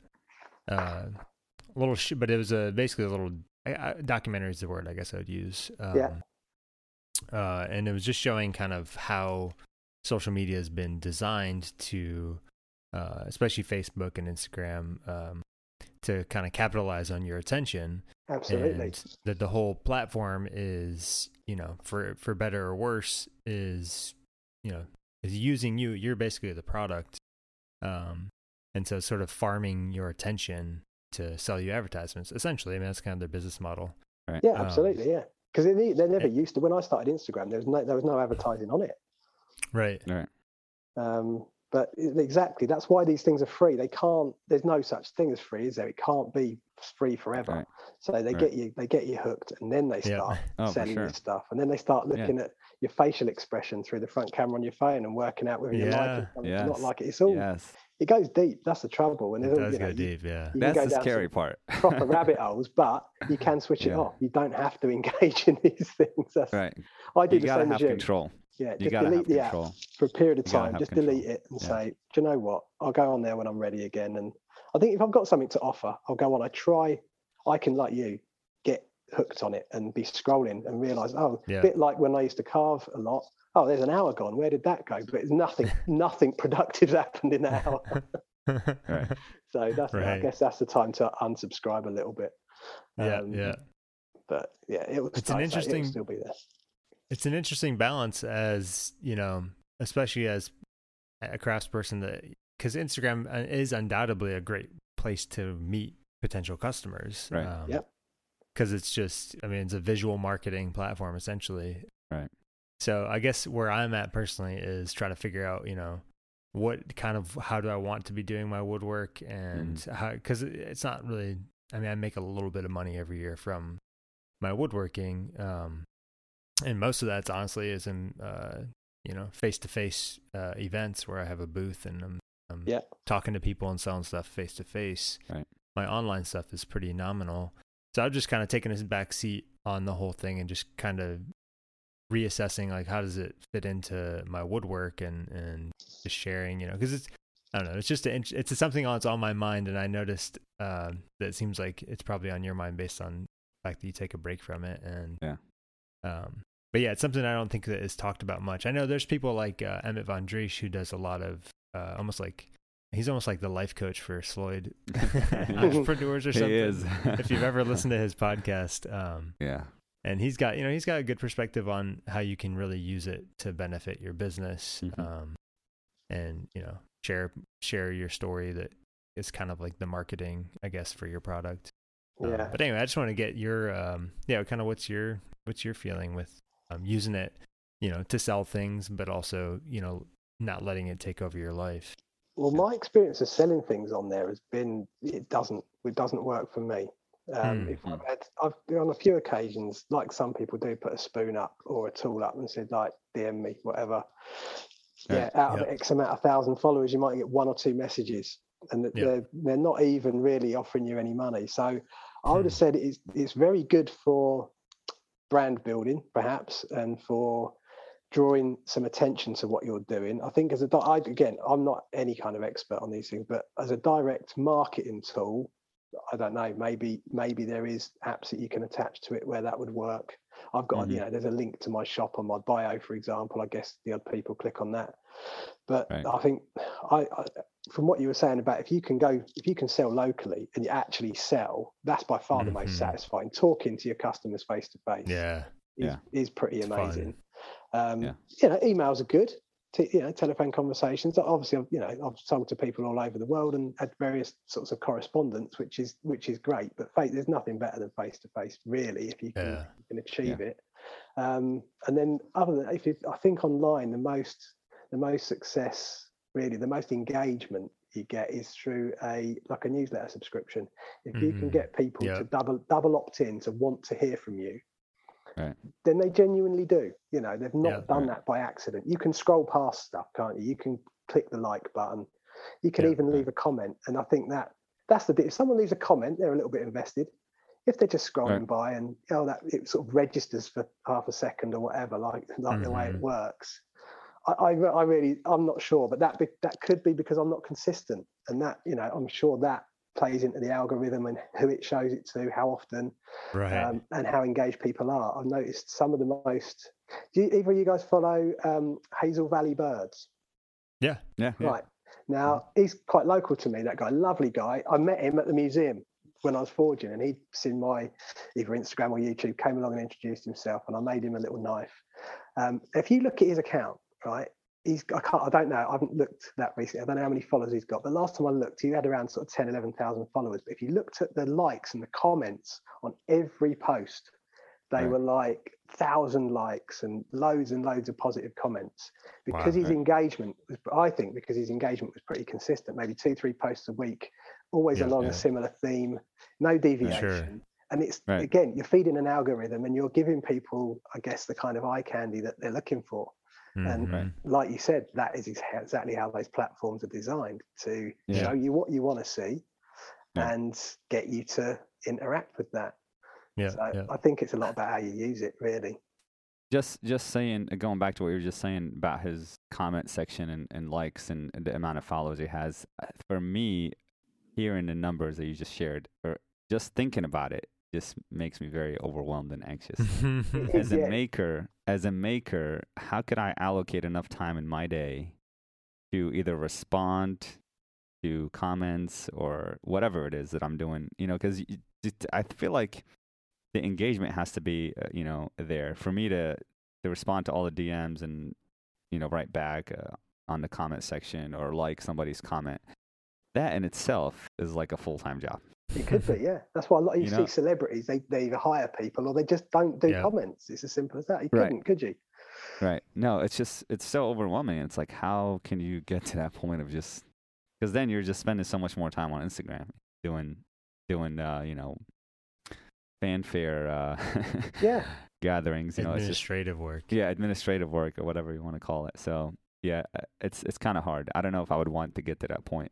No, I think it depends how organic the following is. So I've been following Matt for a long, long time, and his following is what I would call fully organic. It's, you know, he's not one of these people who's signed up for some promotion and bought followers and have got, you know, 1,000 of those followers are bots that don't even exist as real entities. Right. But obviously there are accounts like that. So the numbers I don't think really count. I think the numbers that count are followers and then percentage of followers to likes and comments is how engaged people are. And it's pretty, if you look at mine, there's like the engagement to number of followers is really low. It used to be higher, but then I used to be more consistent on there. So I do think it's very much how engaged you are, how consistent you are, and how much you want that to be, like you say, part of your life. Do you want to be like fielding comments all day, or allotting X amount of time of a day or week to it? That's the important question to ask, I guess, really. Yeah, the newsletter idea that you mentioned earlier, I think, is the one that can kind of dilute that a little bit, because then you're, you know, that the person on the other end of the screen has to do the work of putting in their email address and really wanting to hear what you have to say. Yeah. And I think that would really help, you know, kind of weed out the ones that are just following just to see something, or the people that are following because they're actually really interested in the amount, you know, the work that you're doing and the things that you have to say. And, you know, when you do send a newsletter out and there may be a product or two on there, they're the ones that are more likely to purchase that product. Yeah, every time. They're definitely the ones that are that want to hear from you. And then of course, there's a balance to that. I mean, I'm really lax. I send very few newsletters out and I get pestered. Like, when, you know, why haven't we heard from you sometimes? But then there's other people that I'm sure send them out 2-3 times a week and end up alienating people that way. So there's always going to be a balance to find. But just getting some names on that list that want to hear from you, I think, is probably one of the most important things you could ever do from a marketing perspective. And how you encourage those people to do that, that's where the likes of social media, I think, comes in. And what you put out, you know, depends on how engaged they want to be. Yeah, that makes sense. So yeah, it's a fascinating world. Yeah, I definitely struggle with that aspect. And it's weird too. It shouldn't feel like a struggle. It's just, I don't know. There's something about it. A lot of the time, I just think of it as like, it's quite a handy timeline. It's quite nice. It's almost like a diary. I always use it a bit like a diary. If I've done something that I think is worth sort of recording, take a picture, whack it on Instagram. If, you know, if anything else goes wrong, that's probably still going to be there, right, somewhere down the road as a bit of a record of, oh yeah, I did that then, because I forget. You know, I taught myself something fairly recently. It was amusing. I don't know if, when we were talking about sharp stuff, I meant to give Sean a bit of a plug, because in the, like, last year, it's been out a little while now, but my friend Sean Hellman, I was a bit incredibly flattered when he asked me if I'd give his book a once over before he published it. And I got to a section of it. It's a superb book, by the way. Everybody who owns a Sharp Tool should own a. You definitely should talk to Sean, but you should also definitely be ordering a copy of that book. It's like an encyclopedia. If it can be sharpened, it will explain how, basically, awesome. In detail. But yeah, bottom line is, I was going through that, and he got to a bit where he talked about sharpening auger bits, you know, like hand augers. And I thought, I did a video with Zed about that a while ago. So I went back and I watched the video to see if it corroborated with what Sean was saying in the book. And I was actually quite impressed, because I'd forgotten half the things I'd said in that video, but they were reasonably accurate to what Sean was saying in the book. So I was like, okay, you kind of had a bit of an idea about that back then. And it's weird. So having that, social media has been quite useful for me on that front. If you are a bit of a hobby collector and you do lots of different things, you can only hold on to so much information for so long. Yeah. So then having a record of it perhaps doesn't do any harm. Yeah, I love your videos, especially the ones you did with Zed. I think your the spoon carving videos and how to handle a knife video. Those were probably the first videos I watched when I got into greenwood working. You know how to you know, I tried handling my own knife or carved my first spoon, and we would love to have Zed on the podcast. I think what he's done for the green woodworking community and all the videos that he's released, whether it's you know, the bull turning videos with Sharif or Yoav, or your videos. I think those have been, for me, like I have them saved on my YouTube, and I try to refresh my my knowledge and memory and constantly go back and review those videos if I'm doing something related to whatever is in there. So I think those videos are phenomenal. Thanks very much. No, they scared the hell out of me to begin with, I'll be honest. That first one we did on Spoon Carving, when I met him for a friend of mine, Jill Swan. She did, I think, the very first How to Carve a Spoon video. And I don't know if mine was the second or the third, but anyway, you know, got put in touch with him through Jill. And I'd never met him before when he came up. And I didn't really know what to make of it, but I was so nervous. I'm tripping over my words, I thought anyway. And then I remember him like messaging me saying, right, I'm publishing the video tonight. And my wife would tell you, I was sat here like shaking, sweating. Like, what is this going to look like? I'd never put my face out there before like that. And absolutely. But again, the feedback I've had from that, people coming up to me at shows, and obviously I've never met before. No, I watched your video and it got me into carving and this, that, and the other. And it's just like, oh, that's awesome. It's such great. A crazy, humbling experience to think that, you know, it's reached that many people and been that helpful. Yeah.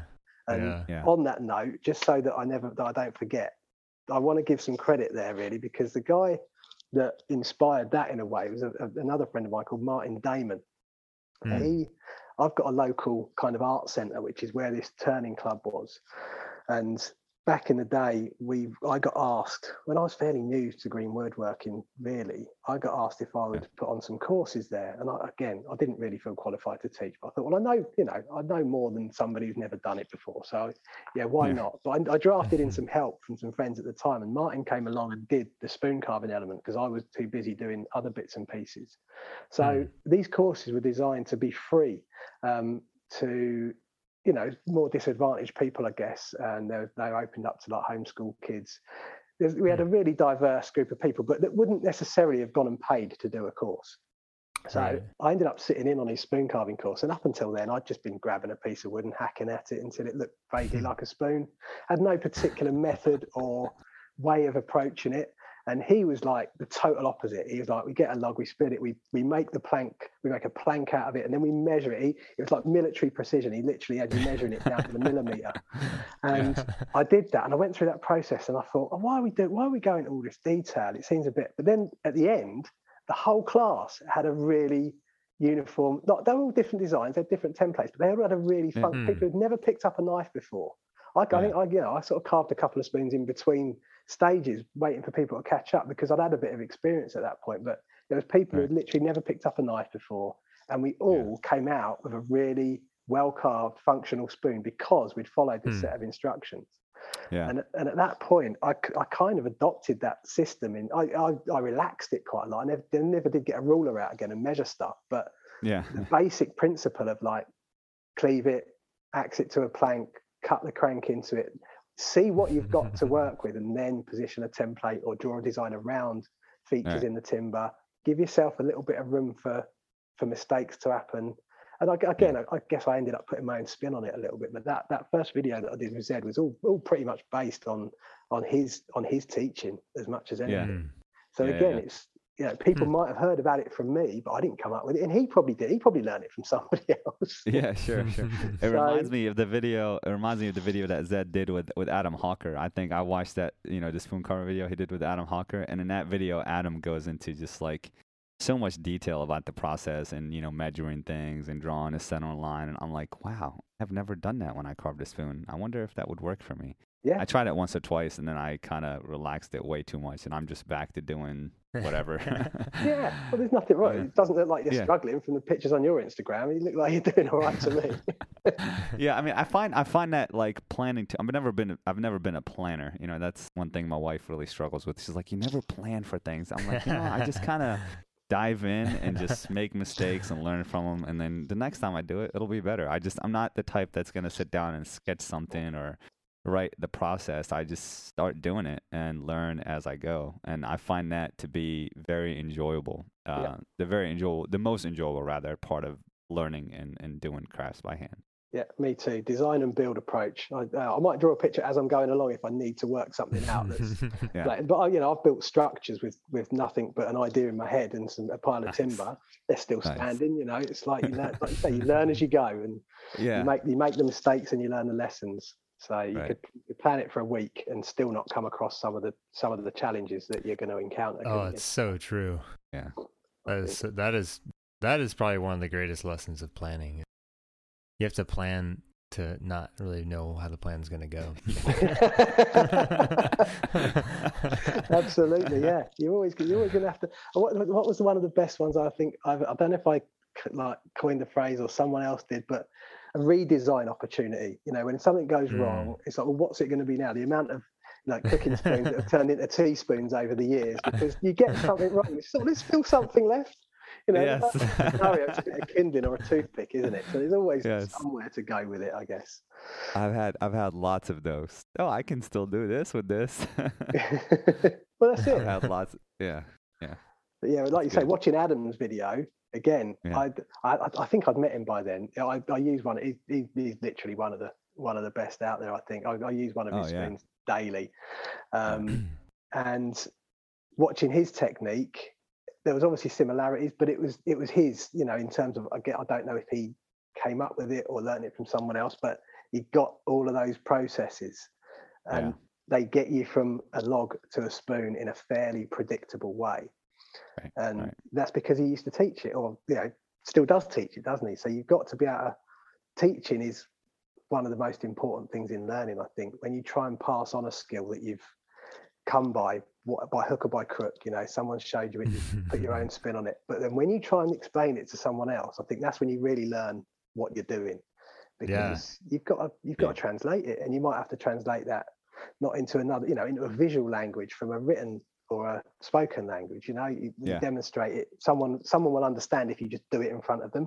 Someone could watch that and then need a full verbal run through as well. And so teaching small groups of students, I found, was again scary because you're working with sharp tools, but incredibly satisfying because you really start to understand what and how you understand certain subjects. Yeah, it's so true. I mean, that, I've found that time and time again when I try to teach something, I learn. It's almost like you learn more about what you're teaching because you have to think about it in a way that's understandable to someone that doesn't know what you're talking about. For sure. You almost learn a whole new angle of that subject. Yeah, for sure. Absolutely. Yeah. Now, I'm looking at these photos. You built a nice little, a round pole timber framed structure, it looks like. Yeah. Yeah. That was a wing in it. That was go to the woods, cut some trees down. And then me and a friend of mine, David, he actually came, years ago. He contacted me. He'd already bought one of the early sculpts, but then he contacted me a year or so later, saying could he come on a one-to-one spoon carving course. I was like, yeah, of course, and had him round for the day. And then we really hit it off. He's an incredible guy.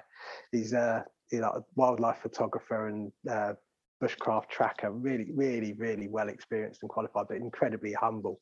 And he ended up sort of coming on a fairly regular basis and just helping me out with jobs, sort of learning from each other. But we built that all together between the two of us. And other than a chainsaw to take the trees down, all of that was processed by hand. All the joints were hand cut. We did cut a couple of experimental joints and worked out that if we went with the first idea, it was going to take even more months than it already did. So we went with a slightly simplified version. But I spend so much time out there now. It's my go-to place. It just hangs off the back of the house. My hammock's strung up between two of those uprights, 8 months of the year. I've only just come indoors actually fairly recently since we started getting frosted overnight. But it's nice. It's That's a beautiful so cool. space. Really nice light under there, and I love it. Literally love it. That's awesome. I'd recommend it. If you got the resources, build yourself one. That's beautiful.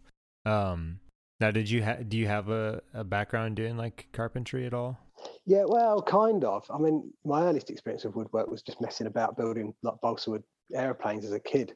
But then, didn't do much for a long time until I got into floor laying. So I apprenticed in the print trade, which was at the time it was quite a manual, hands-on job, using knives, funny enough, to cut masks and stuff. It's like a photographic process. But then that kind of got digitalized and boring. Mm-hmm. And so I was looking for something to do with my hands and ended up working with a friend of mine who was a floor layer. So we were fitting carpets and laminated wood floors and all sorts of stuff. And I did that for about 10 years. So that was like the next adventure. Okay. I ended up buying a lot of power tools at that point. And I remember back in the day watching, you must know Norm Abram, like the new Yankee Workshop. Come across him. Right. I was fascinated by that program and I always wanted this big workshop full of power tools. And I've never had the space for it. And I've got the very basic amount of power tools that I need now, really. But as soon as I discovered the hand tools, less noise, less dust, you know, more environmentally friendly side of things, it just made so much more sense to me than making noise and dust, you know. So where possible now, unplug. You know, take an edge to a piece of wood rather than something that's spinning at a million miles an hour to rub it into a shape.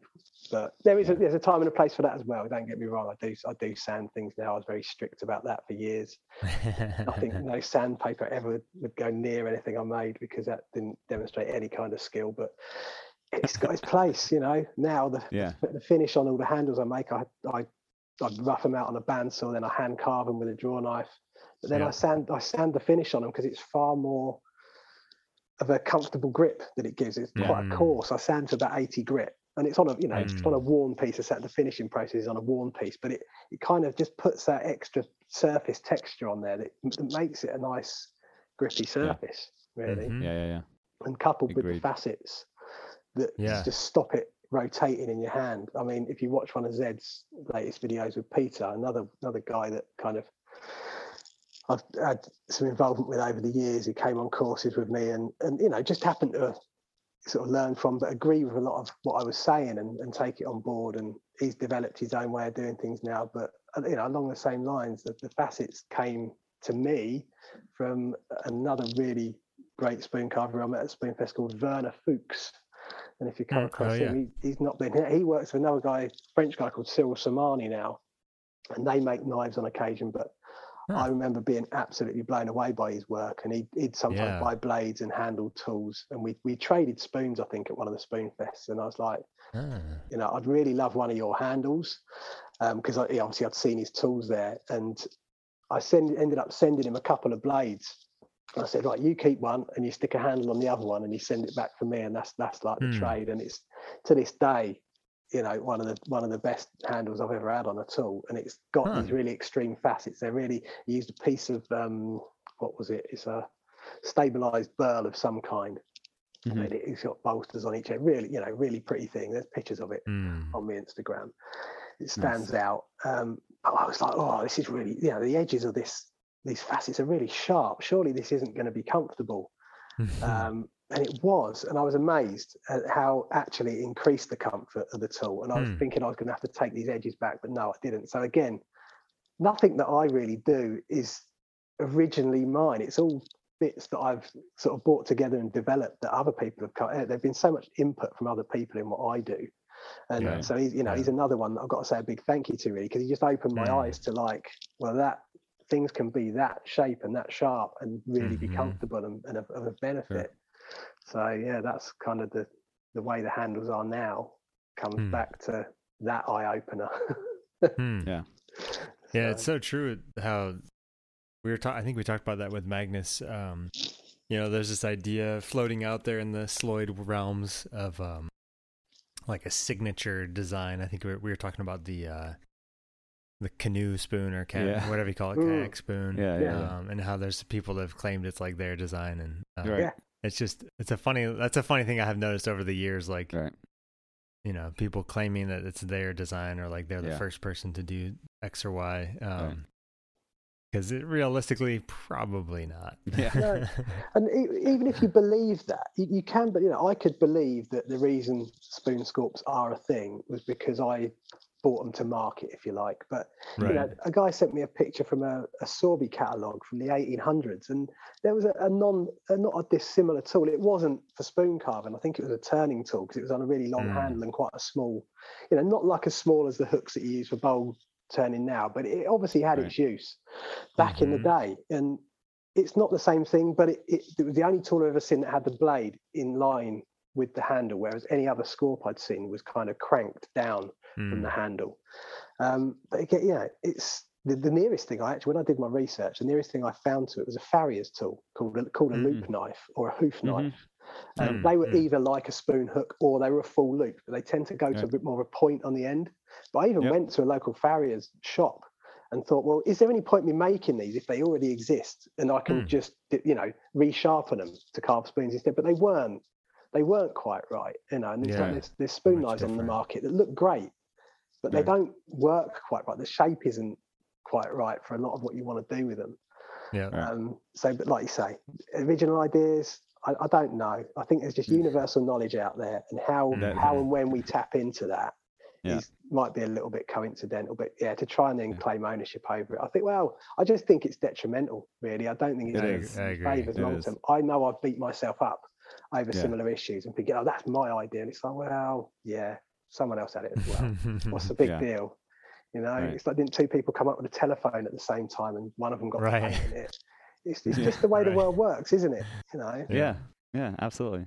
It's I just looked up the farrier tool. I've never really seen one of those, but it's interesting because there's a lot of similarities. Probably a similar process to make the blade. They're not less refined. They're not. I mean, they are a cutting tool, but they're not for cutting. Crude. They're a hollow in a spoon. They're for taking muck out of a horse's hoof. So they are a bit different. I mean, you can pay a lot of money for a custom one. I did look into that. I thought, well, maybe there's another angle I can come at this. Oh, interesting. Because again, that's this, you know, farrier in over here is, it's a sort of a double-edged game. There's like the practical side of it, but there's also the people who tend to own horses in this country are fairly well off. So, you know, their farriers probably earn decent money as well, so they can afford to spend on nice tools. And you know, that has always been a weird thing, you know, approaching the tool making from the fact that I'm not my own market. You know, I look at my tools and the price concerns me, but it's to begin with, I was giving them away really for the time that was going into this. So I can't. This can't be a job. And there were people, oh, you could double the price of that. I was like, no, I can't, because that's just not right. But then when you actually look at the time that goes into it, I could double it again and still not be earning, you know, the right kind of money. But how do you value your time, basically? If I wanted to employ a solicitor or, you know, someone who's spent a lot of time at university and thinks their hour's worth X amount of money and then try to scale that up to what I do, people would need a mortgage to buy my tools. So exactly. I just had to accept that I'm not my own market. You know, it's like that's the price that it kind of needs to be, should be, ought to be. Yeah. And I'm, you know, I wouldn't be buying one. So they're not, you know, by any means essential. I'm lucky in a way that I can make what I need. Yeah. But like I say, you can make do with what else is out there. And Mora spoon hook will carve a spoon. Yes, indeed. Yeah. You're better off developing the skill.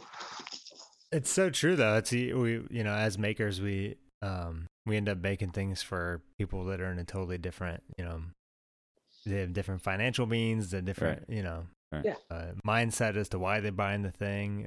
It's really interesting. I've seen that a lot. I have a buddy that's a timber framer, and he got, well, probably have him on this podcast at some point. Yeah, we should. He's super talented, but he got commissioned to make a an oak timber driveway.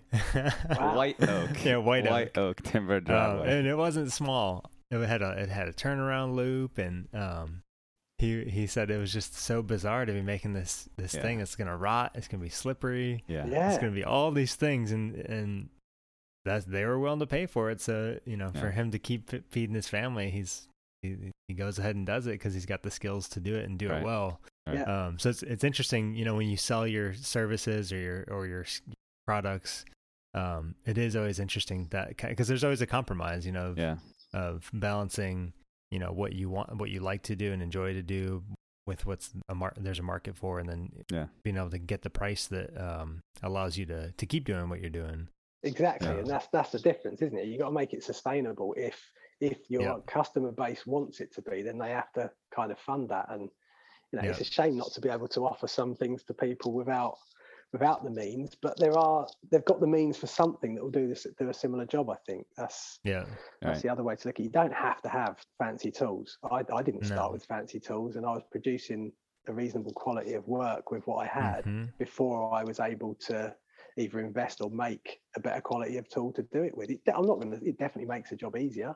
And like you say, when you get to a certain level, you will appreciate the difference. But if you start out the gate with the best, or even say middle of the range, you've kind of missed out the stages of learning to sharpen things, to make them work properly. And a lot of the cheaper knives, they're old designs that are old for a reason. They do their job, they work. Right. They might not be perfect, but you can then put the time into improving them. It's like those Mora knives tend to have like a hollow outside bevel, don't they? Which isn't conducive to turning in a cut. But you take a file and a couple of hours and then refine it, and you've got a much more expensive knife in your box. It's as simple as that. Yeah, you put the time into making it more valuable. Exactly. Yeah. Yeah. That's. I guess that's one of the things we miss by not having that economy or culture with the guilds and kind of the master. Yeah. Apprentice relationship, because it was just kind of a free for all. So if you can afford to get the nicest thing, then that's what you'll start with, and if you can't, then you start with something else. And it's interesting. I always encourage people though to get the spend the most you can, but don't spend too much. And with anything, I mean that's true for a lot of things. Get the best you can afford, but don't go overboard and. Right. Make it so that now that you bought this one thing, you can't buy another, essential tool. Yeah. And there is that old adage, isn't there? I can't afford to buy cheap tools because, you buy twice, or if you're trying to earn your money from them, they're not going to earn you any money. I made that mistake when I got into the floor lane buying cheap power tools with batteries that didn't last all day, and you couldn't buy spare batteries for them and stuff like that. So again, I learned my lessons there because I wasted money on tools that were really not fit for the purpose that I bought them for. Yeah. Right. But I couldn't modify an electric circular saw, could I? I can resharpen it. I can resharpen a cheap knife and make it work. It's very true. It's different. It's a different ball game. But buy once, cry once. That's what we say. I haven't heard that. In my job. Buy once, cry once. Yeah, in my job we say buy once, cry once. Because there's I use a lot of tools that. People's lives depend on, and I think in my job setting, I the things that we purchase are like, all right, this is you might have to use this in a life or death situation, so like you cannot afford having a cheap tool, right? So you buy it once, regardless of how expensive it is, because this is you're going to be relying on this tool in an emergency situation, and it's going to perform how you want it to perform. So what sort of emergency situations are you talking about there then? So I do a lot of work, and I work for a National Park Service as a park ranger, and I'm more of a game warden. So, I tote around a gun, and I respond to a lot of different emergencies, whether it's search and rescue in the wilderness or, medical emergencies, all sort of stuff. So the tools that I use in my job setting are, I never, ever cheap out on them. I'm just like... No. You could make a situation a whole lot worse with a cheap rescue tool, couldn't you? Yeah, exactly. So, like, there's no room for error there. You have to have the best thing when the time comes. So, unlike spoon carving, you can start with a Mora, and wait a few years and then upgrade to a Nick Westerman or whatever.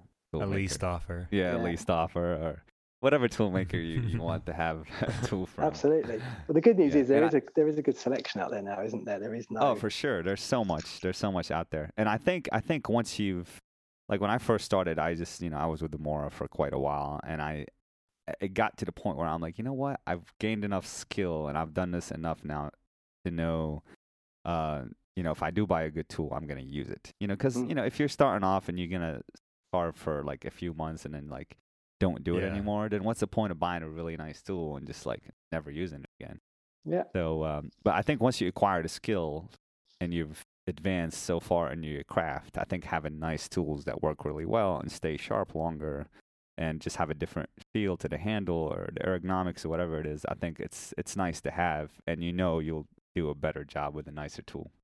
But acquire the skill first with a cheap tool. Absolutely. So I've definitely been through the ranks on the hand tools. And again, like, it made me chuckle when Magnus said about when he sees people rock up with a big rucksack full of, you know, spinning out tools. And but you do see it. And so some people can use all of the tools in that bag. Other one, they're just carrying a lot of weight for the sake of it. And they don't really understand what they've got in the bag. But I like he was saying, I'm looking now, I recently actually sold my very first Mora hook to someone at my local kind of bodgers group. Like, you know, I remember I made a box for it on one of the videos, Zed, for the, you know, just to cover the blade up. And I said, look, I'm done with this now. That's its story. So I pretty much gave it away really cheap, along with an axe that I wasn't using and a straight knife that I wasn't using. It's just like someone new getting into this. And I want to do the same. I don't carve that much now.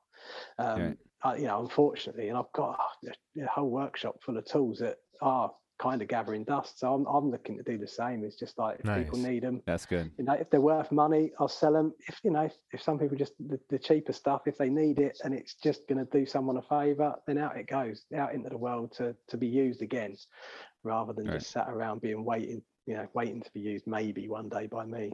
I was just going to get down to one bag, hopefully, with the necessary elements in it. That's good.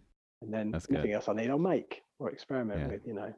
So that was a good ethos, that, and it's a reminder to carry on with, you know, that's my intention now, is to kind of pare down a little bit and make space for actually a new set of tools that I'm going to need for making tools. So, the blacksmithing tools. That's it. That's a rabbit hole in itself, I'll tell you. Yeah. Well, it's fascinating listening to you talk about, you know, like with Yo-Av and Matty, about the whole bowl turning hooks thing. I didn't realise how quick. Oh, it makes sense now, but how quick you actually just like wear them out to the point where you have to replace them. Yeah. Yeah. Yeah. And the differential tempering thing, that was a real eye opener, because I'd seen people at the bowl gathering doing what Matty was talking about, doing the whole forging and then the tempering over the coals, and it was a little bit, oh, do you really want to do that? You know, I'm very specific about how I do my heat treatment and stuff, and it's like, but it's exactly right for the purpose, and because I didn't understand the purpose, I didn't understand the process, and it's like when I heard him explain it, it's like, it makes perfect sense now why you'd want to do it like that. Yeah. Right. So fascinating, absolutely fascinating. So again, it's really taught me something, listening to people that I've had brief encounters with, but when you've actually talked to them in detail, it's like, I've actually really learned something now. So it's that's great. Awesome. We're very happy that we can provide that sort of knowledge-based and technical aspects to certain crafts. Yeah, the podcast. It's really fun. What people can take from it, you know. Yeah. No, I say you're doing a great service, and I would say very, very honoured that, you know, you wanted me to come and have a word as well, because I don't know what people want to hear, but I'm happy for it to be out there, and if it helps somebody out, then that is an absolute bonus. Yeah, we've been getting a lot of really good feedback, so it's encouraging for us to keep going and keep gathering people's stories, because I think the most important thing is just kind of people want to hear a personal story about someone that they don't, you know, they kind of know in a real surface level way. It's fun to get some of the people you've had on are kind of almost unapproachable in certain circles. That way have seemed that way to me, and I've hoped I've never come across that way. Certainly, you know, if I've been at shows, people seem perfectly comfortable to come up and speak, and I've always engaged with people, but I've been on the other side. I remember seeing Jared at the first Spoonfest. I didn't actually know who he was, and there was something, it's just an air about him that I didn't really dare talk to him, and it's like that's so weird now. Listening to how approachable he was talking to you guys, like, oh, you fool! Why didn't you go and have a chat? But it's just what it is. So I did end up chatting to Fred, because he already knew Martin, and I'd recently been introduced to Jane Mickleborough at the time as well, because she'd sort of come over to see Martin and get involved with Spoonfest as pretty much someone who, from what I can remember, hadn't really done a lot of carving at that point. So to see the journey that she's been on since then is absolutely incredible, and played a part in that, having handled some of the tools. She's actually got the original prototype that Nick made me, because it was more of the shape. She had one of the more circular ones that came out early on. Nice. And so I'd sort of moved away from, they all came out different shapes. In the first batch, there wasn't two that matched really, but she really liked that shape. So at one of the more recent Spoonfests, she ended up saying, oh, you haven't got another one like that shape, have you? I said, well, I have, but it's literally the very first one. But again, it was sat around. I didn't really use it. So I was like, no, it'll be in the best hands if you have it. So, yeah, that's great. That's great. Yeah, so great. All goes round. That's right. All goes round. Well, Lee, it's been great chatting with you, man. I really am happy you were able to make it on. I'm happy we were able to get those gremlins out of here. I know. Yeah, big time. I do apologize for my vintage technology. Yeah. Messing things up. Good. I shall have to look at making some upgrades, I think. Yeah, I mean, it's just part of it's honestly just part of the experience of trying to communicate over a computer and record it across the pond. Yeah, across the planet. I guess awesome, we should be grateful for the opportunity in a way. It would have been a lot harder a few years ago, wouldn't it? Yeah, no, seriously. Yeah. We're so happy to have you on. And I'm glad you came across the podcast and you started following on Instagram. I was like, oh, Lee Stoffer. Yeah, no, me too. It's literally alien to, I just hadn't heard of it. Or if I had, I'd maybe it popped up when I wasn't on there. I don't know. But my friend mentioned it. Weird. This is the weird thing. And this happens. We're having this conversation, I think, sat in his van on the way to like a carving meetup. And then 2 or 3 days later, it popped up on Instagram as a people you may know thing. And I'm sure... that's happened to me before. We have a conversation about something, and then your phone just happens to flash it in front of your eyes. Of course. That's what he was talking about. I'll go and have a listen. So, so that's that really. And that's awesome. I've been pretty much on it ever since, to be fair. It's only a couple of weeks ago. Good. I really enjoyed it. Excellent. So our traditional last question is... Here it comes. You know this one was coming. What does Sloyd mean to you, Lee? Well, there's a good one, isn't it? Well, I remember the first Spoonfest, Yogi sort of giving us his explanation, which I think sort of differed a bit from what he said on the podcast. So it evolves, doesn't it? I would say if you were to take the modern iteration of it, it kind of means a pointy carving knife, doesn't it? That's what everyone seems to be referring to at the minute. Yeah. I looked it up. I've looked it up on Wikipedia, and apparently there's a guy called Uno Signius in 1865 introduced it as a method of teaching handicraft in schools, and that was in Finland, I believe. But Finland, I get it. So it's a Scandinavian thing. It was a foreign word to me until Spoonfest, and since then it's developed into whatever it means to whoever uses it, I guess. So it's craft. It's this inclusive thing. You could relate it to a kind of bushcraft, which I've always thought of, making the best you can with what you've got. Right. Just being sort of self-sufficient in a way, not necessarily in every way, like feeding yourself off the land or whatever, but just let's say making what you can with what you've got at your disposal. And nice. So it's a cool thing. It's an umbrella term that's it's out there now, and it's, I think, understood in so many different ways. You're never going to get the same answer twice to that question. That's true. Yeah. Well, I have hope that it'll be a word that we can use for long into the future to describe all these different things. For sure. It's definitely escaped its origins, hasn't it? In terms of it being for sure a foreign language. It's fully out there now in every kind of, every culture that's had access to it on the internet, I guess. Yeah. Yeah. So that's cool in its own way. Yeah. Awesome.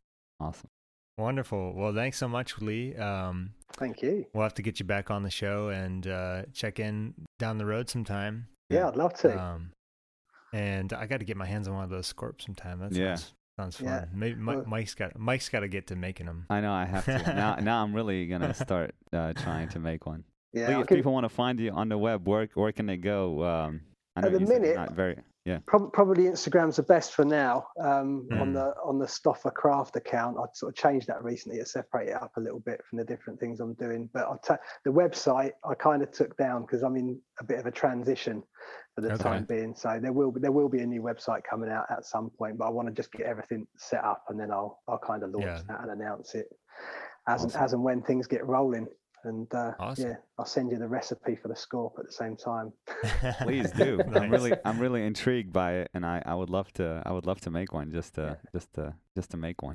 Yeah, I hope one day I'll be able to like get it down to a sort of a process that I can put maybe do a video or something like that on. You know, yeah. Maybe even write it down in a book. Who knows? If I end up having to have an operation on my knee, I might be looking for something to do from a chair. So I'll maybe document it that way. But yeah, it's not. I won't keep it a secret. It'll just be, what it'll be when I get round to it. You know. Yeah, that's awesome. That'd be great. Cool. Awesome, man. Well, thank you again, and you take care. Yeah, awesome. Lee, we'll be in touch. Yeah, you guys too. Really great talking to you. Yeah, right. Same here, buddy. Have a good day. Very good. Bye. Bye-bye.